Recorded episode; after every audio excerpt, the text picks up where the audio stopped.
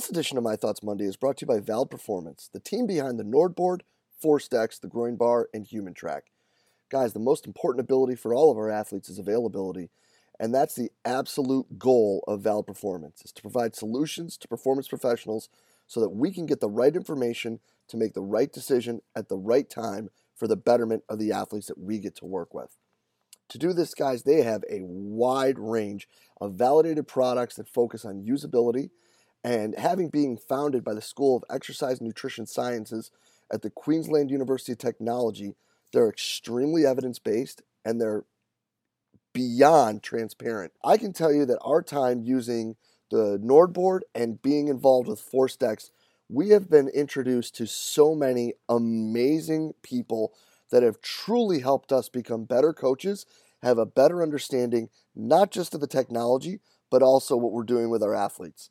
So make sure you hop over to valdperformance.com today to make sure you check out what they got. It's going to make you better and to do better by your athletes. The world of strength and conditioning is filled with some awesome practitioners who are always trying to evolve and continue to grow professionally throughout their career. The problem with many of us, though, is finding a new outlet, a new way, and a new perspective on the questions that we may have, whether it be programming, whether it be situational with dealing with coaches, or whether it be career advice. Because all too often, what happens is we get stuck in with the same group of friends and the same group of colleagues that we reach out to for advice repeatedly over and over again. But what we should really be looking for is different perspectives, different people who have been through different situations who can help us make better decisions both for ourselves and our athletes. And one awesome place to start with that is the forums in the Strength Coach Network. In the forums in the Strength Coach Network, you'll be able to reach out and get feedback, input, and advice from coaches from all over the world from everything from career advice to training modalities to programming. There's people there just for the same reason as you are to try to get better, to learn, to share information, and to grow the field of strength and conditioning. So hop on over to strengthcoachnetwork.com slash CVASPS. That's strengthcoachnetwork.com slash CVASPS to dive into all that great content today and get your 48 hour trial for only a dollar. I look forward to seeing you in the Strength Coach Network. Hey, what's happening, everybody? Jay DeMayo coming at you with this week's edition of My Thoughts Monday. You know, today I would like to take a little bit of time and share with y'all um, kind of the the what's and how's and whys to the reintegration program that we've been working on and putting together here, and how you know these ideas have come, you know, to us and where we see it going, and kind of even more so some of the actual reasoning behind these decisions. You know, I've been really fortunate uh, over the past few weeks to be able to have the opportunity to, you know, discuss what's going on at other institutions with some super high level practitioners who are doing amazing work and, and just listening to really how unique each situation is and how each situation is just kind of its own case study and how some things are working great at some schools, and some things that work great at those schools are not working anywhere else. So we've been listening to some things, we've been trying to do some math, we've been trying to peel back some layers of these onions and figure out what could be best for us. But where we're starting with all of this, of course, is with the guidelines with the NCAA. And I think that that's something that we all have to do, right? We would all probably agree that for the sports outside of American football that are going through these reintegration periods. Following this NCAA protocol is exceptionally important. Protocol is a protocol, it's a guideline, right? We can get into why it's just a guideline on another talk, but I digress. So, what's important here though is to really realize that these are the numbers that have been put out for us to follow to make sure that we're putting this, the health and safety in front of the student athletes that we get to work with. Now, before I get too far into this, there's got to be a few credits given. This plan is not mine and mine alone. Um, I get to work with some really awesome people. And again, like I said, I've, I've had the opportunity to talk some super high level practitioners, you know, not just college, but pro that are doing this right now and are looking at things, seeing what's successful and what's not. But before we get too far into this, huge shout outs to, of course, Adam Smith, Beecher Porter. Follow him at Instagram at Alpha Coach. Mike Thompson, um, guys that have been huge input, uh, impacts on this, and one that hasn't been mentioned probably enough, but who gets ideas bounced off her all the time and needs more credit is Sarah Spencer. She works in sports med with women's basketball. So, really, what I'm going to be talking about is how the men's and women's basketball programs right now are, are going to mirror each other and why we've made these decisions. So, let's go back to the NCAA, right? The NCAA said 50, 30, 20, 10. Or as those of us who actually train people would like to call it, 50%, 70%, 80%, 90%. So instead of talking about taking away, let's talk about what we're actually doing. Well, I'm the 1 by 20 guy, right? I've been pigeonholed into that numerous times. So if we're going to talk about 50%, we need to know that 50% is one of the, the following, right? It's either intensity or volume. So if we're going to come back and go right into the weight room, we're going to start with 1 by 20. And let's say we would use 200 pounds for the load, for whatever it would be. We're talking about doing 20 reps at 100 pounds, or 200 pounds for 10 reps. Now, if they haven't lifted for 18 weeks, is that terrible? I don't know, maybe, maybe not. Are they going to get the stimulus that they really need to start to adapt and get better? I don't know, maybe, maybe not. So, if those loads aren't going to really provide the stimulus that we are asking, what can we do to provide that stimulus, right? Well, they have been doing, hopefully, if they follow the program, right? Because, you know, we've all talked about this. You can get a lot out of sprints and jumps and throws, right? Like, that was like our thing for a long time when they went home. So let's say your first day, you know, at this point in your program was fly 20s, right? Well, we can either take the intensity down and turn those into tempo runs. Not bad. You can get you probably get more out of doing tempo runs than you would lifting 50% capacity, right? You could cut the distance.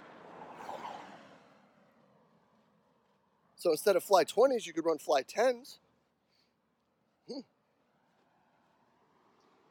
Definitely get a lot out of that, right? We know that. You know, those accelerations, those are going to huge neural drive, tons of ground reaction forces. They're going to get stronger. They're going to be in better shape because they're sprinting. That's a big time move if you were doing two series of five or six, say two series of six of them, you could do two series of three or one series of six and still get high quality speed work. Intensive jumping. 50% output on intensive jumping sure could turn into extensive jumping. So that's good, right? We know that. And that'll even help prepare for the other things. Or again, if it's two series of six, do you do two series of three? Or do you do one series of six? Because again, we know intent is king, right? So if you're sprinting fast and jumping high as explosively or far or whatever is possible, and you just cut the volume and work your way back up with that, you're going to get a heck of a lot more out of that than you are going to be moving 100 pounds, which is 50% of what you should be lifting. So that's why we're starting outside. And we're going to do that for the 50%. Now, we're also going to do that too because working with a team, when we're talking about everything, you know, the negative things that you need to be aware of, you know, like precautionary things, water, cooling stations, all of that this allows both teams to train at the same time on two adjacent fields.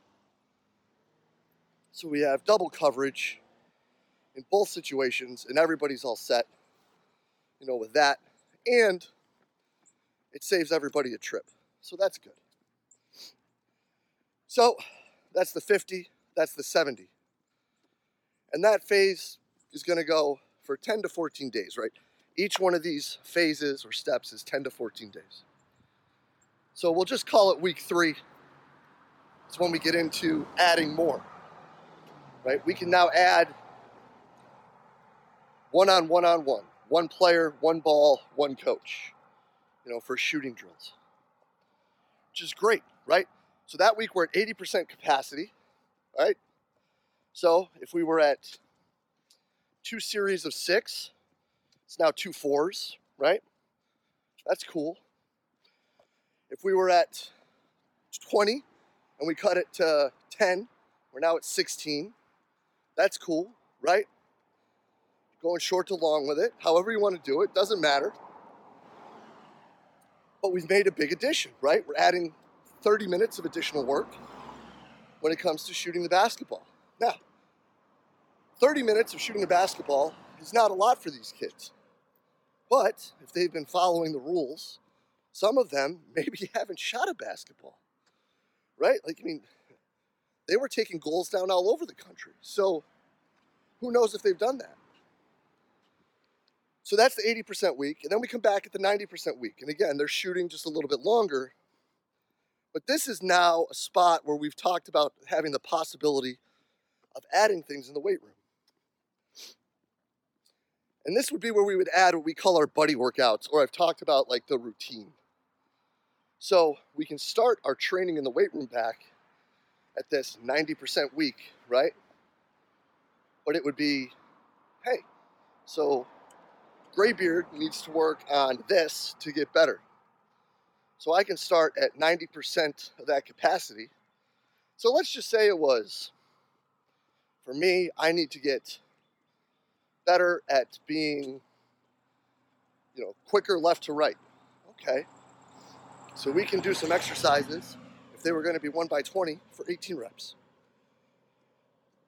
You know, or things of that nature. You know, if it's someone that needs to gain weight or get bigger, you know, or whatever it may be, and they want to do some hypertrophy work because of for whatever reason, maybe instead of three sets of 10, you know, three sets of nine or three sets of eight, right? It's, it's there, right? Or even if we're saying we're going to start at three sets of 12, three sets of 10 puts them right there for the first week. Now we're in a situation where we're at 90% of the capacity that we can get a training effect out of the weight room. And because these individualized quote unquote buddy workouts are usually shorter, you know, 25 to 40 minutes, we also are giving them two weeks to build back into the weight room. Because after that would be, so the first two weeks are just running and sprinting and jumping. The third week is adding the one on one on one. The fourth week, if things go well, we can look to add the buddy workouts. The fifth week, we're hopefully going to individual instruction. So then that means by the sixth week, which we are at full capacity of the conditioning work, we've added everything else we need to add to it. We can start to lift weights. We've given them two weeks of preparation so that when we get back into the weight room, a, their fitness levels should be higher. We've run a bunch. We've built a huge aerobic engine. We've done a lot of speed work, so we've got freaking neural drive through the roof. We're springy, we're fast, we're explosive. Now we can use an implement. They've gone through individuals. So they won't be sore from that. They've done their full buddy workouts. So they've started to at least get a base in the weight room. Now let's put that on top of it. Now let's get the most bang for the buck out of that. So I don't know. That's just where we're coming from. And to me, I think it makes sense. At least it does in my head. I don't know if that's a place that everybody wants to be. But we talk about progressive overload all the time.